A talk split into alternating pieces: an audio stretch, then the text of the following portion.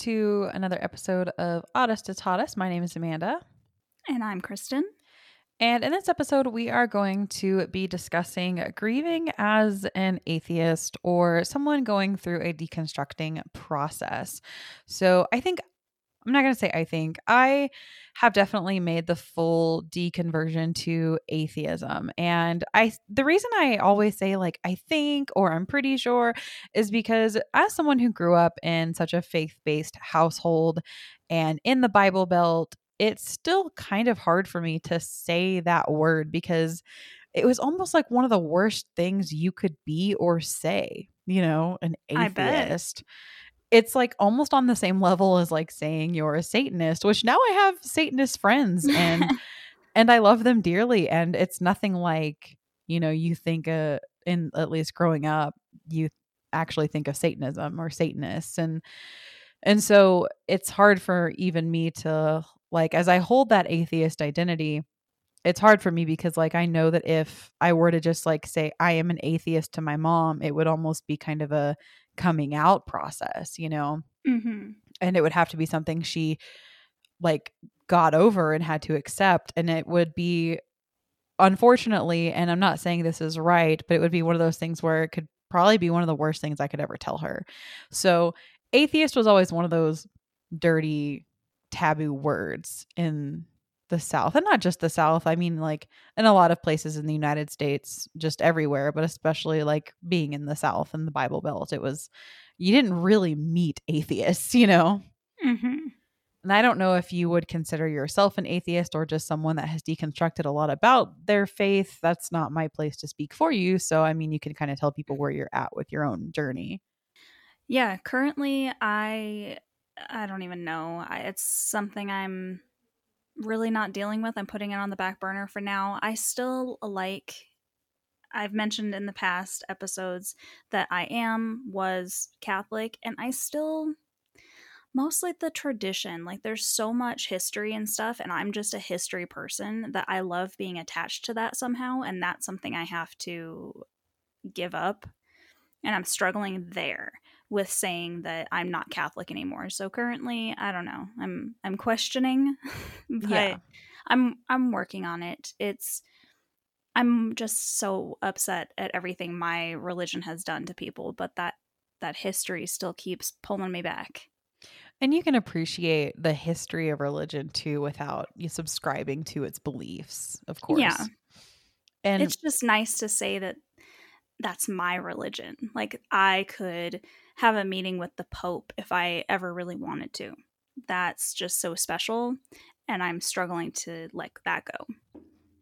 It's hard for me too, because even though like I'm pretty comfortable and confident in where I'm at, there's always still that part of me that grew up in indoctrination and in that culture that's like, oh, you're fucking atheist. Like, what? Like, you know you're going yeah. to hell, right? Like the I get like the one thing that I struggle with is I I am a depressive personality and I have oh, had oh, girl, family same. members I have had family members who've committed suicide. And that's a huge, huge no no in Catholicism. Like, you go to hell. And that is something that I struggle with sometimes. Like, I still have that knee jerk reaction with suicides of, oh, you're going to hell. And I'm like, Kristen, what? That wasn't helpful at all. That's not, no, don't do that. Right. And so to shake off a lot of the things, especially because the problem, the problem, one of my biggest problems with religion is like, it starts when you're a child. And so as an adult, when you're trying to unlearn these things were, that were literally integral to your development mm-hmm. and that were little seeds planted when you were a little sponge growing when you're an adult unlearning all of these things it's almost shedding all of these layers that made you who you were even if you didn't want to be that right so it's really hard and then when you take these things into life with you and life happens as it does like death, which is what we're talking about here. We're talking about grieving as an atheist or as someone deconstructing. How do you deal with those things, you know? Because I'm going to specifically talk about, I think a lot of I know some people that listen know me in real life, and I know a lot of people don't. I also know that a lot of people have come, have crossed to this podcast from our horror movie podcast, which is The Exorcisters, and do kind of know my story, but I'll go into it a little bit. But before I even really do, it's hard because you get these coping skills in the church that once you leave the church, you realize you don't actually have coping skills. Mm-hmm. You realize you were just taught to give them over to God. Give your struggles over to God. God will never give you any more than you can handle. Pray on it and all of these things that once you get rid of those things, what like what do you have left, you know? Mm-hmm. And that's so such a it's really unfortunate, especially because I feel like the church is such a safe haven for so many people that they really have an opportunity to teach actual coping skills to people. But instead, they run to their creator, you know, quote, end Mhm. quote there. And they don't act, they kind of leave their people defenseless when it comes to major traumas and losses because I'm going to talk about some of my own family and their loss and experience. Those that are leaning solely on religion are doing far worse than those of us that have actually gone to mental health professionals Interesting. and not like religiously based mental health prof not Mhm. like, you know, spiritual counseling basically.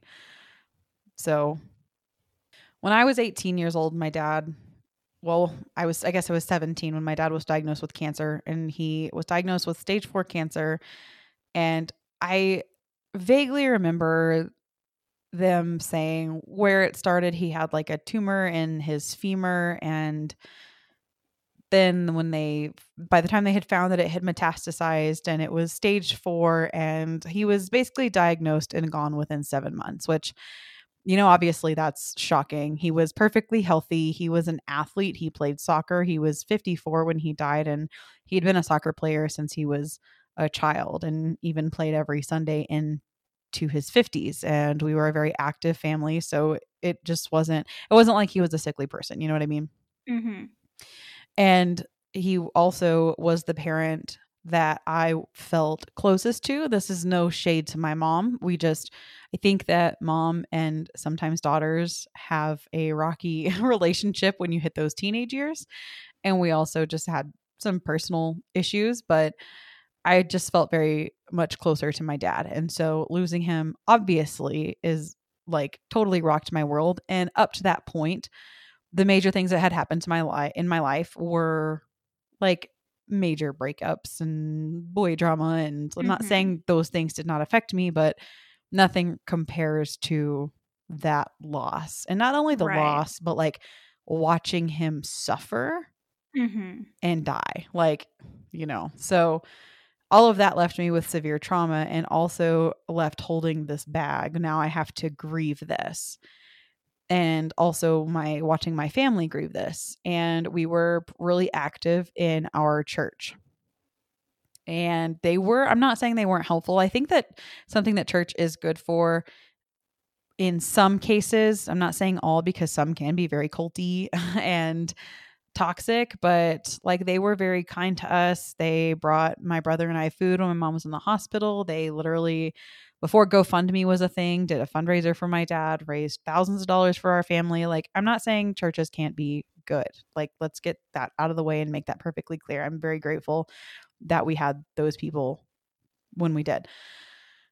That being said when my dad died and when i think anybody in dies and you're in kind of a faith-based environment it feels very empty when Mm-hmm. I started questioning my faith long before my dad got sick. I remember, and I've talked about this before too, but even as a child, being like three years old, four years old, going to like Sunday school as a kid and hearing the Bible stories, thinking God was mean and being scared of him. And because I would hear the stories of like Moses and Egypt and the floods and them focusing on the rainbows and the ark and, you know, the freedom of Moses's people. And I was just focused on the death and the killing and the anger and the rage the whole time, even as a very, very young child. And then I saw The Prince of Egypt when I was like five or six, and it was like one of the scariest mm. movies I've still ever seen in my entire life. So it just never vibed with me. And so I guess I was just meant to always be very skeptical. So it, I still wasn't always sold. But then, like, especially when my dad got sick and died, I kind of was like over it at that point. Like, if I was angry at anyone, I guess it was God, but I didn't really have that tight of a belief. It was just easy to kind of be angry at this thing that you didn't really believe in and you weren't quite sure about and you hadn't really accepted full atheism. You had just always kind of been like, I guess I'm kind of agnostic. I don't really know. Mm-hmm. But everyone was just always like, he's in a better place. You'll see him again, you know, and pray about it walk with God. You know, God will get you through this. And when you have someone that's now, granted, I don't blame anyone because I did not come forward and be like, hey guys, I'm an atheist. Can you fucking not? You know what I mean? Mm-hmm. But talking about in this episode, like if you do know someone's an atheist or you just want to be a little bit more helpful than like, oh, they're in a better place, you know that that doesn't really like death w- is final. You know like in this world whether you believe in an afterlife or not death is final. I think even christians can agree that death at least here in this world is final. And for those of us that are left we have to adjust to our new life without this person or even this pet or whatever. And in, even in some cases, it's this relationship. Like there's a lot of different forms of grief, but basically, mm-hmm. it, it did not help for people to say, like, oh, he's in a better place or you'll see him again. You know what I mean? Right. Well, you know, you're like, I'm not. I'm in a worse place. Exactly. I mean, to be perfectly honest, everyone kept, you know, saying that, well, he's not in pain anymore, which absolutely and that was the one good thing about his death was that he wasn't in pain anymore. But like all multiple people in my family kept saying is like I just want to die with him. Like that's mm-hmm. the kind of pain that's left behind, you know. Right. You can have two, you know, I had a family of 4. It was my brother, myself, my mom and my dad. I have two members of my family left plus me and we lost one. And in the grand scheme of things it's like well that's just one member of the family gone. You still have the majority of your family. But the pain was so so heavy. I couldn't even see them and they couldn't see anything else except for this pain. So you just wanted to leave you know? You didn't mm-hmm. want to be here anymore. So when you are an atheist and someone's telling you you'll see them again you know, there there's not an again. There is not an afterlife. And there are atheists that do believe in afterlife. Like that these things are not, you know, like just because you're an atheist doesn't mean you can't believe in some sort of afterlife. I'm just saying, like, if we just look at the strict, hard, like, we don't know and we don't subscribe to a specific belief system the same as like Christianity does, you know? Mm-hmm. We don't know. And I'm not going to sit here and say, like, I absolutely believe there's an afterlife because I don't know. Like, that would be cool. But, like, do I, like, 100% for sure believe I'm going to see my dad again? No. Like, I used to think that, but I don't necessarily think that anymore. And that doesn't really, like, it sounds really, really sad. But what I've kind of gotten to as far as like Christianity and their kind of view of death is that it's kind of like this putting grief off. It doesn't deal with grief directly. I'm not saying that Christians individually don't because a lot of them do, but I'm going to use specific examples in my own life of watching this happen. We they just it's just focused on I I just need to get to the afterlife. I need to get to this next point. I need to get to seeing them again. And that doesn't deal with grief. You Mhm. know, And you stop living your life here and now. exactly. And when you are living your life here and now, you're so focused on how painful it is that that person isn't here. And when you're always yearning for this afterlife, you don't deal well with your here and now, like you were saying. Mm-hmm. And when you are dealing with it, it's not healthy, which is what I have witnessed. It's it's like these, you know, faith-based counselors that'll say, you know, pray on it and talk to God and it's God's plan. That that doesn't actually get you to where you need to be in your grieving process because there act there are things you can do to work towards grief but though i'm not saying those things can't help because in true grief counseling they will add spiritual elements if that person is spiritual but they will also do a b c d e and then praying is the next thing you know what i mean Mm-hmm. so you know as somebody that doesn't have spirituality to fall back on you know and and another thing side note when people do find out you're not spiritual and they do know you're grieving a lot of times they use that chance to like try to like talk Get to you, you in. yeah that is not the opportunity you know That's messed up. and on the flip side like also you know probably just not a good time to talk about religion in the first place Mm-hmm. but I think that a lot of people just don't know how to talk about death in general or don't know what to say to somebody who's gr- that's grieving. And I know that happened to me like I lost most of my friends when my dad died. And like most people would think it would be the opposite, like they would rally around you. I was in high school and I don't blame my friends for this anymore, but at the time I was like fucked up about it, you know. But they didn't know what to say to me Mm-hmm. like how do you i didn't know how to deal with myself like people that had never gone through major loss didn't know how to deal with me anymore so they just didn't you know i had Right. exited school at this point i stopped going i just started skipping because i couldn't deal with it and i started going to an alternative form of high school after being like super active in extracurriculars and all these i just basically disappeared off the face of the planet. I was put in an inpatient facility. Like all these crazy things happened to me and then my friends just didn't know how to deal with me. When you're dealing with somebody that's going through that i think the most important thing to do is not talk about god and two just continue to like check in on them you Mhm. know you don't have to say anything groundbreaking there literally is nothing groundbreaking you can say to somebody that's in a grief cycle Right. like we've talked about this on the other podcast but you've experienced a loss that was incredibly heavy to you and you know there was nothing that i even going through a loss myself could say to you to make that blow any less Right. Yeah, absolutely. There's nothing. You just have to get through it, unfortunately. and some people they don't and i don't mean that they die but i mean like They don't deal with it to get through it. Right. It's a lot of what happens, especially in faith, is, you know,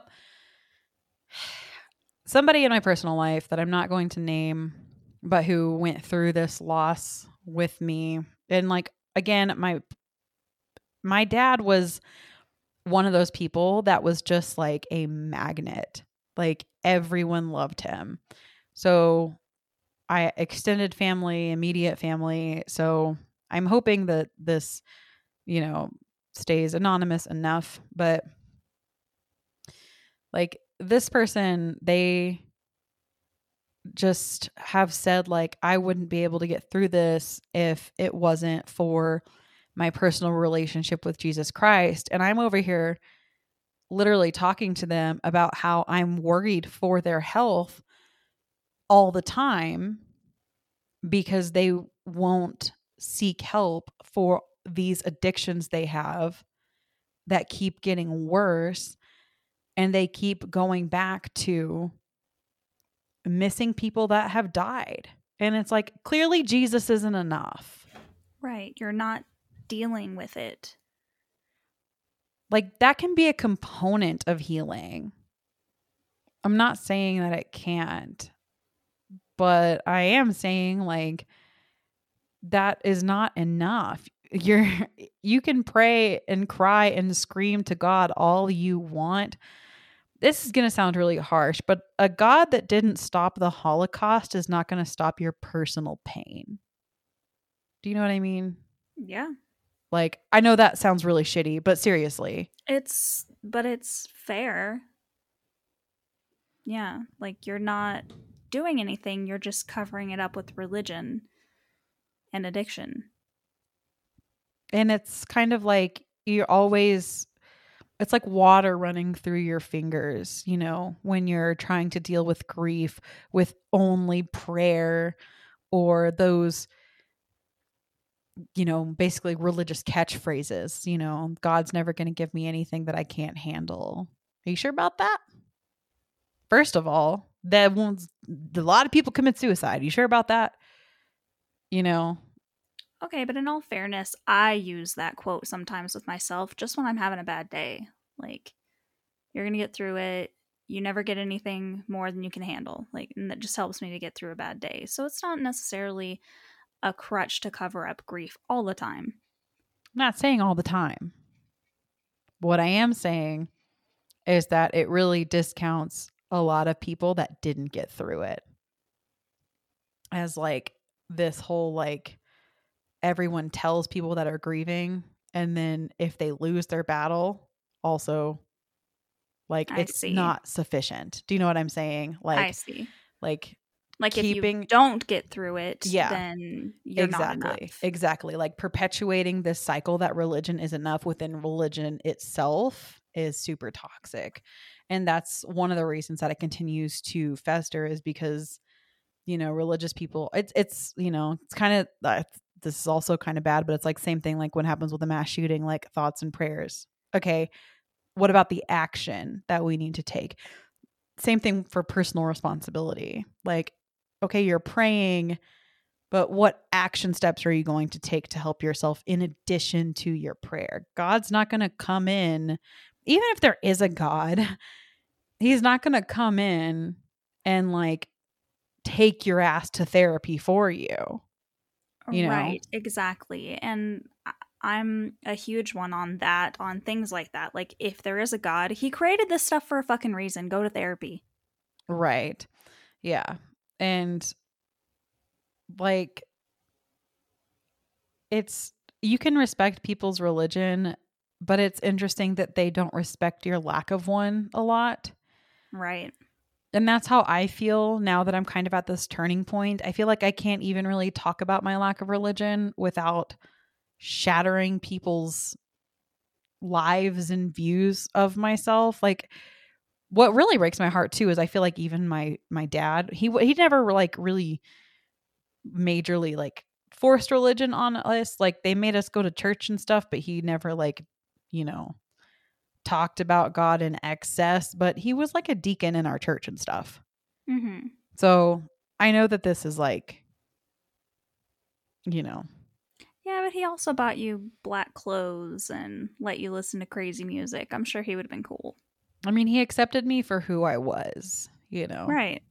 An atheist might have been over the line though. I don't know. I'll never know. And that's another thing too. Like I have to accept these things as they are right in front of me. And that's another thing that religion doesn't do. It doesn't accept the things as they are right now, right in front of you. Because obviously there are there's this afterlife that they have and you know, these and that's fine. But respect my belief that I don't have that. And also, also, also, I think that one of the the big things that made me turn away was the people themselves. And Fucking bet. yeah. Like I've been told that even if, you know, I my dad was in a better place, like I wasn't going to see him anyways because I was evil, you know. And people that tell you that or people that you don't expect to tell you that, like people that are supposed to love you the most. I I get what you're saying, but also the just acting like there's no reason to care because you're waiting for an afterlife away from the grief stuff is causing our planet to fall apart and we're all going to die. Yeah. Is causing our politics to be fucking terrible. And we're all going to die. Like, you got to care about the here and now. Yeah, right.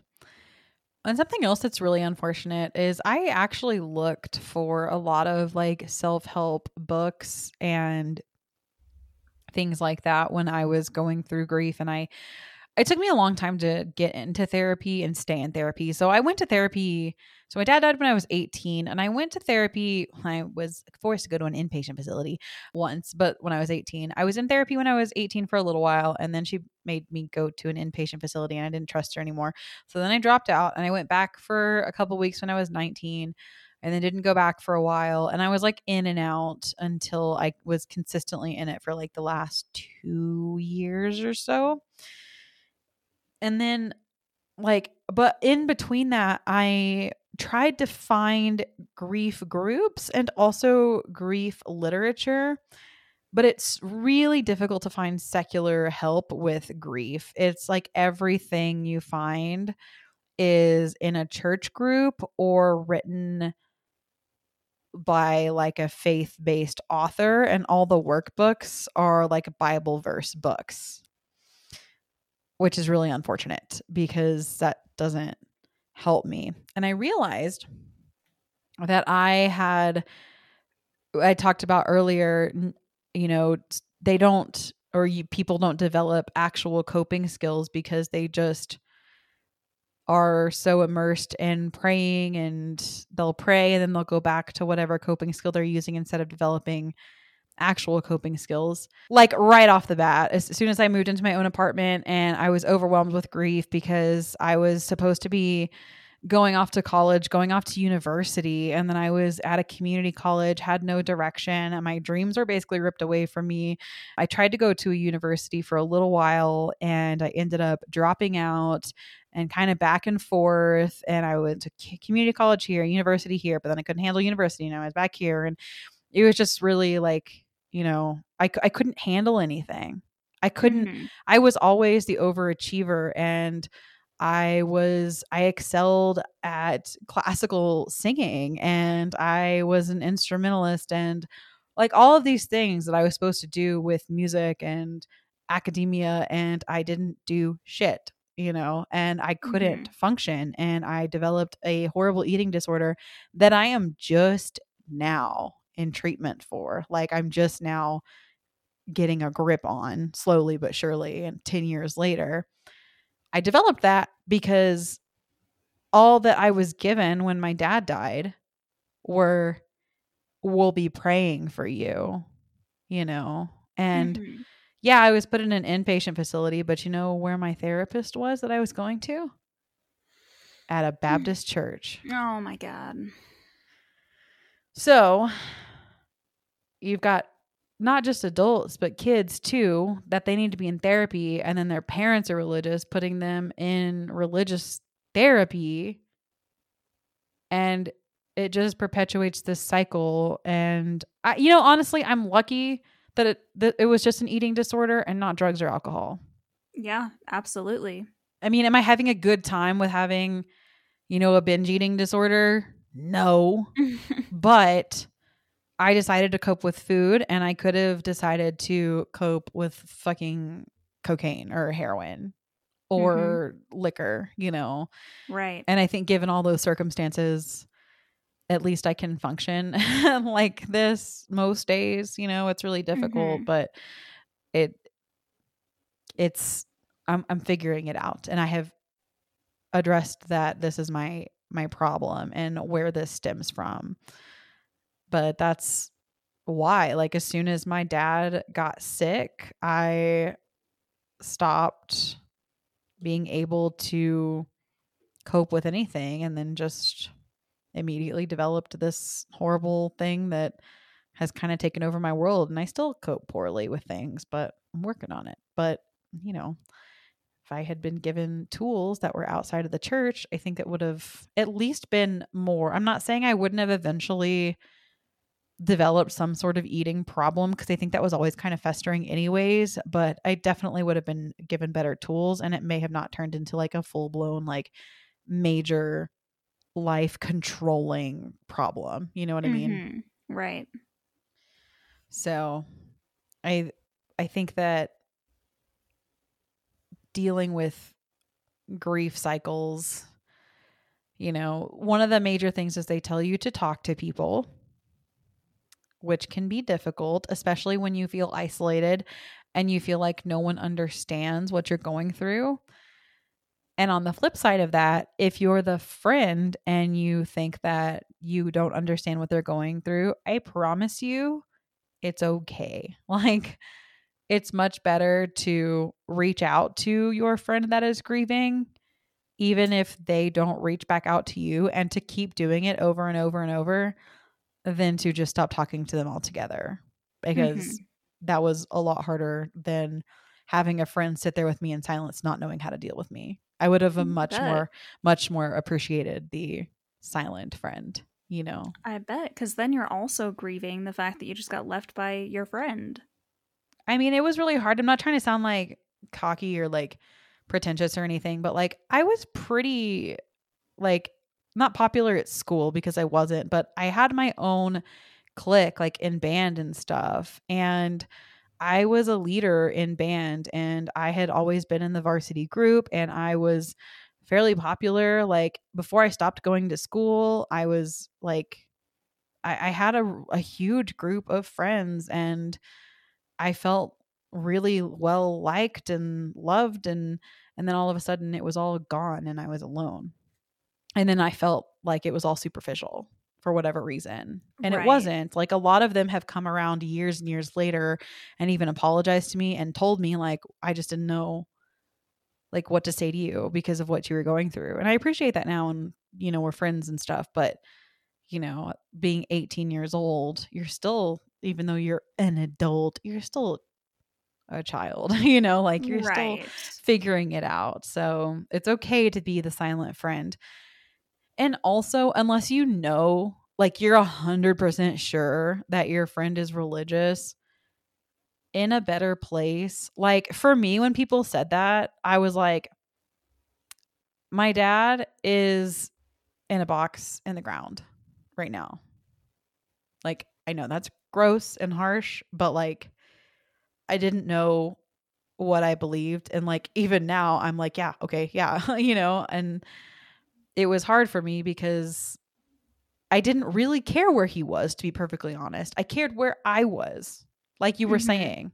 Like, I'm happy for him. I'm glad that he's not in pain anymore. Ultimately, I'm glad he's not in pain anymore. But wherever his spirit is, cool, whatever, even if it's not anywhere, I hurt in ways that I cannot even begin to put into words. So, right, exactly. That is not helpful. I mean, it's just like funerals are for the living. You know, grieving is also, unfortunately, for the living, and you have to get through that. Another thing that is not helpful, he wouldn't want you to grieve or be sad for him. No, are you fucking kidding? Like, oh, I'm cured. You know, I'm not sad anymore. Thank you. Yeah. Or give it to God. Like, God doesn't take this pain away.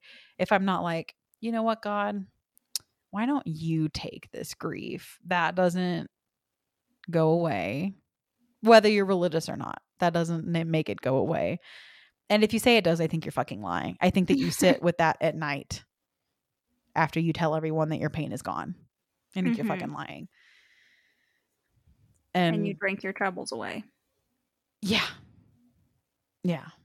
Or something. Or you're getting paid a lot of money to say that, you know? right. Like, and I think that everyone that goes through these major grief cycles, I think it shakes their faith no matter what. And I think some people come back. I think most people come back, and I think some people don't. And that was kind of my nail in the coffin.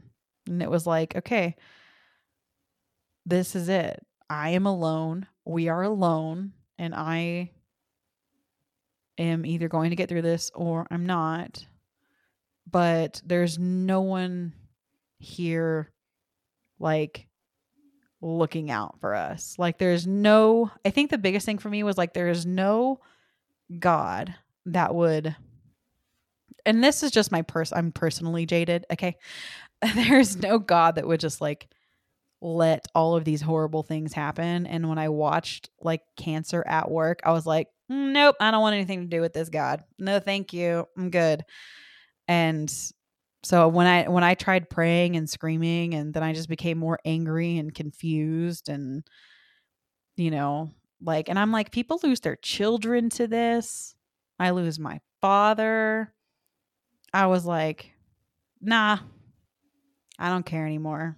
And then I had to kind of go through, I'm still going through the grief cycle in a way that I have to understand that this death was final. And I know that this is kind of cliche, but time really does like make it better. It doesn't always, it comes back. Like I even, you know, what, like a month ago, I was talking to Kristen, and I mean, what did I tell you? Like, I was like, I don't even know how much I've actually grieved because mm-hmm. I had a really mm-hmm. hard therapy session.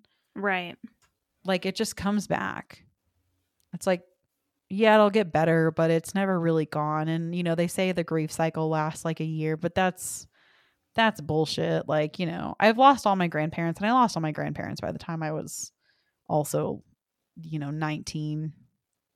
I think my grand my last grandmother died when I was 19 and that that was all hard and i probably grieved that much quicker obviously than my dad because i'm still dealing with that but it doesn't just go away i think it just certain losses just stay with you forever and they just keep getting ripped open every time you experience something new or a word or a sentence is said that you didn't realize you were dealing with and you mm-hmm. just keep kind of fighting the same grief cycles over and over and over and if you're not religious, you just have to figure out that you have to face them head on without and I don't mean this to sound cruel or harsh, but again, this is my own personal grief experience and I really like losing my dad was probably other than like losing my mom or my brother, like any of my immediate family, but like especially, you know, it was probably like the worst person you could take away from me, you know.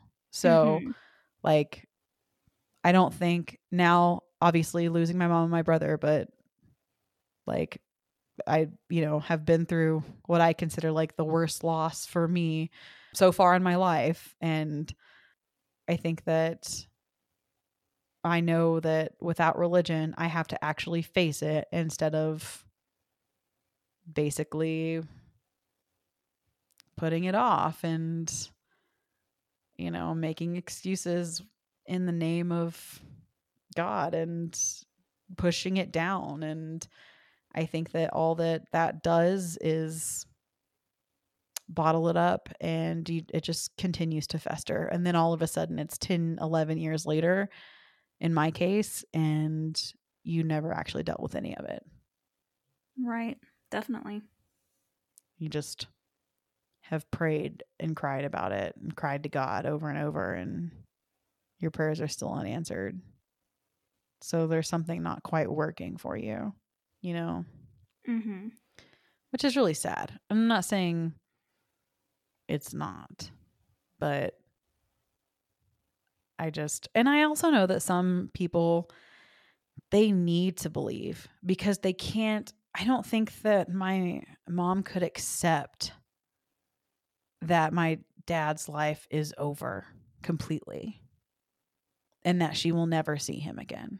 And I think that that's the way a lot of like, because my mom is a very religious person. Like, I mm-hmm. think it would hurt her that I'm atheist and that I don't believe that, you know, I may, I'll never see my dad again. And, you know, I think that she needs that because she holds on to that so, so tight that it gets her through you know her day sometimes that i just need to get through this moment and on to the next and i'm a day closer to seeing my husband again i mean i get it man that's I mean, I know you lost your dad and that's terrible, but I couldn't imagine losing, you know, my soulmate. Totally. That young and having to live for so long without them. Yeah. And that's where I, you know, I, I think about, you know, losing. And I, I also have this complex that I have to deal with therapy now that since it happened to me, you know, you kind of lose the luxury of assuming that it can never happen to you when it does. Mm-hmm. And now I assume Right. that everyone I love is going to die. like you, no offense, you, Brad, my brother, my mom, like every time I get a call from a number that I don't know and it doesn't say spam, I Mhm. get this like twinge in my chest and I assume it's somebody calling me to tell me somebody has died. And that's something I, I- have to work on in therapy. I do the same thing. I feel like this, and it was, he was just a cat that you guys have heard from me, but he was like my son. Like I nursed him on my thumb, and you know he wrapped his head around my neck and stuff like that. Like we were so close. I can't even explain. When I lost him, it was like losing my child, and that just like dropped some sort of veil that I had in front of me of, you know, death was so far away and now it's not. Now it is right there all the time. Yeah, it's it's like everything that all that luxury of invincibility is gone. Yeah, and not just for me, but like you said, for my family as well. Like I never worried about Connor going off to work. Now I constantly worry, am I going to get a call that he was in a wreck? You know how people have daydreams of things that they want or like quitting their job and like going to an island? Mm-hmm. You know what my daydreams are about? Oh God. Death. Constantly. They're not daydreams in the f- way that like I'm like when you think of daydream, you think of somebody like smiling and looking off in the Mhm. distance. They are daydreams about my loved ones' funerals, about getting calls that, you know, Brad's dead somewhere. They are constantly, I'm constantly thinking about the next person in my life that's going to die and having to deal with that. And it is exhausting, but it takes away, mm-hmm. like we were saying, that like luxury of it can't happen to you, which is why COVID has like honestly rocked my shit so much because I just assume somebody I love's going to get COVID and die. like, Oh yeah, I was honestly surprised a few of my family members didn't. They weren't in great health. Yeah. So it's But- been really rough because I'm like, also don't know. Like, I know that this time I would be, it's kind of like I'm more prepared to grieve, but at the same time, like, I don't know how much grief one person can take, you know? Right, exactly. I mean, that whole daydreaming of death thing, like that's something I've been doing also. And it's terrible. I hate constantly living like that. And I really have read a lot of studies and I've watched there's a couple I think documentaries on Netflix that are really in talking about how LSD magic mushrooms do a lot for that right there. Just the constant thought of death all the time. It's basically like a reset button. And I want to try it so fucking bad because this whole constantly thinking of death thing and never being happy about the future and just constantly wondering, oh my God, am I having a heart attack? Oh my God, is Connor having a heart attack? Like, I'm only 31. This is, I got a long way to go to constantly think about that all the time. Yeah. And then, you know, my mind went, when you said 31 and you said, I got a long way to go. I was like, I mean, hopefully. Like, that's fucked up, Right. you know? Like, literally literally my stepdad was in a car wreck recently and he ended up with this like bubble on his heart and he might have a heart aneurysm like he had to go to the heart doctor all this stuff and they were basically telling him you know the signs of blood clots and as soon as they said that it fucked with my head and now i constantly am like i'm gonna get a blood clot that's it that's how i'm gonna go and it has caused me such anxiety that i actually injured myself trying to do exercises the wrong way to make sure I didn't. It's like this has got to get out of my brain somehow. And if LSD can do it, I'm on board. That's so funny you say that. It's not funny at all, but you know what I mean? Mm-hmm. Like, because I just did a long road trip and I was in the same position for 13 hours, like with my hand on the steering wheel in one position because I don't like to stop on road trips. So I'll stop to right, get you gas. just want to get there. But that's it, exactly. And so my arm started aching in a weird spot. And I was like, oh my God, I haven't moved. That's how you get blood clots. And I was like convinced that I had, Mhm. a, and I was like, no, bitch, you're just sore because you haven't fucking moved in 13 hours and you're 28 years old. You're not 19 anymore. Like, you can't do this shit anymore, you know? Like, but I, I'm the same way. Like my, and it's caused my anxiety that I've struggled with since a child to spiral out of control sometimes. And then it's also weird because death has become, because that one major, major death, I've talked to my therapist about this, has become such an integral part of who I am. It's like, I just assume that that's always going to be a part of who I am. So it will just continue to happen. So I'm just constantly waiting for that next blow and that next Mhm. death. And when it doesn't come, I'm just kind of like, okay, well, I don't want it to happen, but like, But like it's gonna. And, yeah, you know, can we get it over be- with? Right. It could be 50 years down the road that it's gonna, but it's gonna Yeah. happen. and obviously, I don't want anyone to die, but I just constantly feel like I'm on the edge of my seat waiting for death all the time. And this is shit you'd need therapy for. And I'm in therapy. I'm not saying that, but like, you know, that's what this does to you. And I also think that, you know, I had I not turned to actual therapy and I have a some things people in my life that don't turn to therapy because I've had conversations with them about therapy and they're like I just really need to pray about it and I'm like I am so fucking sick of hearing that because you're not going to do anything Right. about it. Like You don't want to talk about the icky stuff. Therapy is hard, and I Yeah. get that, but you're better on the other side. Like, I was Yeah. in therapy every single week with a great therapist for a year and a half, and I'm like a whole different person on the other side. So it's worth it. Yeah, I I know for a fact that if I had not been in therapy and I'm currently still with that same therapist, but if we hadn't been staying this course, you know, I probably I I had always recognized that I had developed an eating disorder when my dad was sick and after he died, but I definitely wouldn't be on track to healing right now.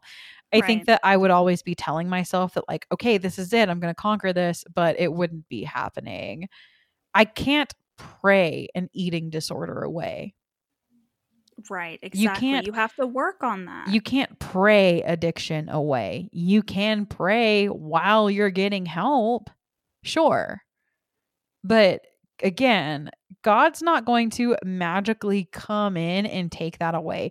And what also bothers me is when people do it cold turkey, they say, God just healed me. And I'm like, no, you did that yourself because you're a badass, you know, like right. you, and then they discredit themselves hmm and but that that's unfortunately not what's happening with people in my life that just like won't go to therapy won't get medication won't do anything.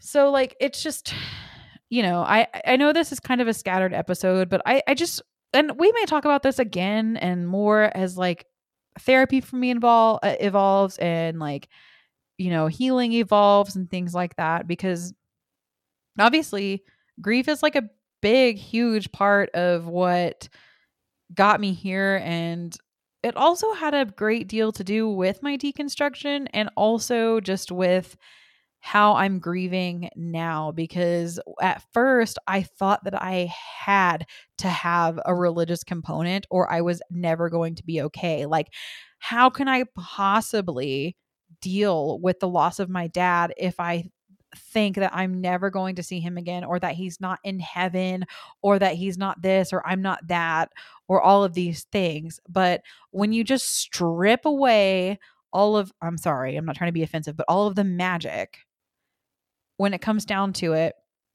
my dad has very little to do with my grieving journey.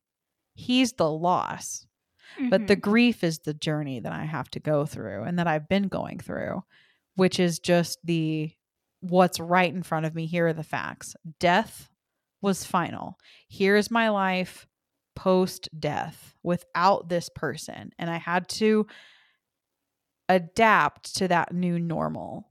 And how do I need to adapt? I need to do this. I need to do this. I need to deal with this. And I'm coping with this. And it has very little to do with the actual person that my dad was. But I think it's important to remember that person. I think that everyone gets so scared of the the finalization of death and it's almost Mhm. like you you know hearing the saying you die twice the first time and then also the last time someone remembers you but i think it's important to continue to talk about that person but it could have been my dad my mom my sibling like i've grieved pets of course and it's the same cycle it's just the person or that the animal or whatever whoever it is you just have to figure out how to live your life after that and how to adapt Right. And how to become that different person because you are a different person after them. yeah So it's And- like you're grieving yourself as well. Yeah you're grieving your life before like i'm not gonna lie like i was very like i had we had issues i'm not saying my family was perfect like and i'm still dealing with some of those issues from before my dad was even sick i had trauma like but for the most part we were very privileged and then my dad got sick and it was all uprooted you know Mm-hmm. we lost you know we ended up losing our home Mm-hmm. the home I grew up in. Like it wasn't just that one loss. It just like grief tends to pile on top of grief, you know. Right. So you have to go through it a lot. And I just the deflection of grief with religion is not healthy to be perfectly honest. It's a it can be a good component, but it's when it's used as a as a singular coping method is when nothing gets done and it becomes this vicious cycle that you never ever get out of and that's not helpful to anyone. So if you have a grieving secular friend, I promise you they don't want to hear it. right. Like they don't want to hear the things that comfort you. You know, like the if I posted right now on my Facebook or whatever that, you know, let's just say God forbid like I got sick with COVID or you know, well somebody died, I, you know, hearing like I know it's well intentioned but like you're in my prayers. That that, that thanks, you know, like mm-hmm.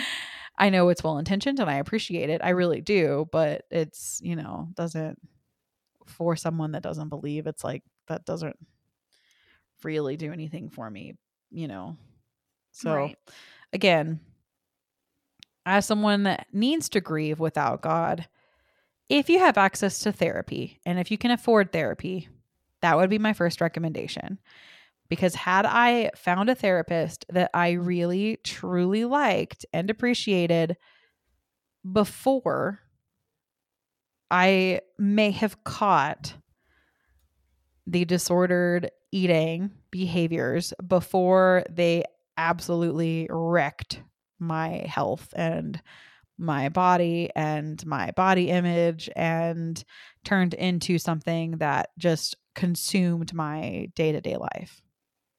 And not just that, but also grieving's a process. And when you get in with a grief counselor, they can guide you through that process. And w- you're supposed to feel things you've never felt before. It's kind of like a whack puberty. yeah. So it's nice to have that guidance. And there are also a lot of free resources for therapy. You just have to find them. If you don't have access to therapy, I would just, if you have a group of friends, tell them what you need. And if you're listening to this and you have a grieving friend, I had somebody that reached out to me and said, Hey, I actually have a friend that's in the same position you were in. A parent is dying of cancer, and I don't know what to say to them. And I literally, that's happened to me a couple times. People have asked me, like, how do I deal with this person who's going through this death or will be going through a death shortly? My answer is always just, I can't tell you anything to say because nobody could have said anything to me to make me feel better. Right. But what I can tell you is just tell them that you can never understand what they're going through if you can't. Now, if you've been there, you know, if somebody reaches out to me and, you know, they say that their, you know, parent has died or something, that's something we can relate on. I will say, you know, just let me know if you need to process things with me. But if you can't say, I can't understand what you're going through, and I just get that out of the way, but I'm here for you if you need to talk about it with someone that will actively listen. And then don't just listen, but actively listen to them, you know? Mm-hmm. And then also, if you do need to pray, that's fine, but don't make it your only coping mechanism. But, and then continue to remember and honor that person. I really liked you honoring your baby with an actual physical memorial of him at your house. I think that that's something that can be really helpful is making a like a physical place to memorialize someone like not like a you don't need to make like a shrine to someone if you don't want to but i think having a place where you can go that's not a cemetery mm-hmm. or something like that can be really helpful where you can just kind of sit quietly and remember mm-hmm. someone can also, also be helpful I also have taken on doing my own little ofrenda for him every All Saints Day. So, yeah. That always, and I leave it up like all October. It makes me pretty happy just to see him up and around again. Yeah, exactly. And, you know, you can look into, there are now a lot of blogs and YouTube videos and channels that also tackle grieving as an atheist or how to talk to a grieving atheist. But I think the biggest thing is just, you know, if you are the grieving atheist, let yourself grieve and try not to push it down and push it away, which is easier said than done because I'm definitely one of those people where my even my therapist like recently in the past month has been like we need to get to the root of why you don't like to cry. And I'm like, mm, Jennifer, what if we didn't? Like don't poke the bear yeah like and i honestly like don't know the answer to that question i even asked my mom and she has like her thoughts and opinions about that but I truly don't know. But I'm not sure I want to know. But like, you know, it's okay to, you know, cry, scream, do whatever you need to. If you need to blame God for a little while, even if you don't believe in God, like that's whatever you need to do. But I think letting yourself feel that hurt and then the, the finality of death as well and accepting that is okay too. You don't have to subscribe to something greater if you don't want to. And we feel a lot of pressure to do that. It's okay to accept that that person is no longer here and you may never see them again. And it's painful, but it's okay. And you will continue to live your life and adapt. I have done the biggest things in my life without my dad. And as painful as that was, you know, I I got through it you know, the biggest one probably my wedding because every single wedding I've gone to since my dad died, I've had total fucking meltdowns at, you know, the daddy daughter dance. Mm-hmm. But I got through my own wedding. I didn't think I would, but I got through it. You know, I bought two houses now, something I would really like to have shared with my dad, but I didn't get to, you know, mm-hmm. and just moving in general. I moved states. I've, you know, done a lot of things that I wanted to share with my dad, but I didn't get to. So it hurts along the way. I'm not saying it doesn't, but you know, you get through it. And I'm kind of at the point where this is going to sound really harsh, but I don't really even think about it anymore because mm-hmm. it's now mm-hmm. my normal. Mm-hmm. You know. So you do get to that point eventually.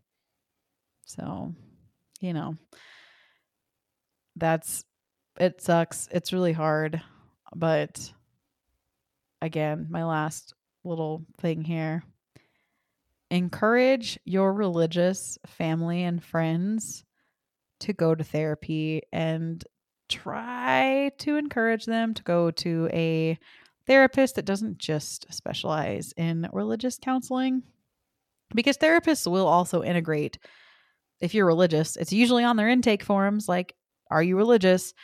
into their counseling, but they don't make it the whole point, you know. Mm-hmm.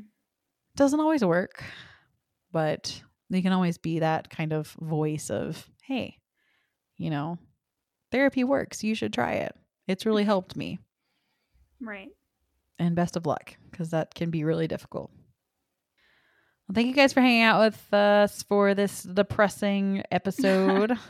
but again, I think like it's something that if I, you know, didn't talk about at some point, it would just continue to like come up in different episodes. So it's nice to just dedicate some time to talk about it and maybe Absolutely. We'll talk about it, I'm sure, again, or kind of probably still peppered through other episodes, but if you have any questions or need to share anything, you know, the DMs are always open. Everything is oddest is hottest, except for Twitter, which is oddest hottest. We also have an email, which is oddest is hottest at gmail.com.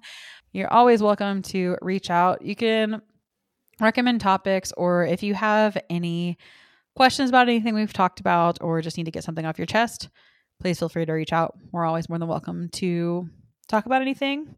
So, again, I guess we'll just say bye. Bye.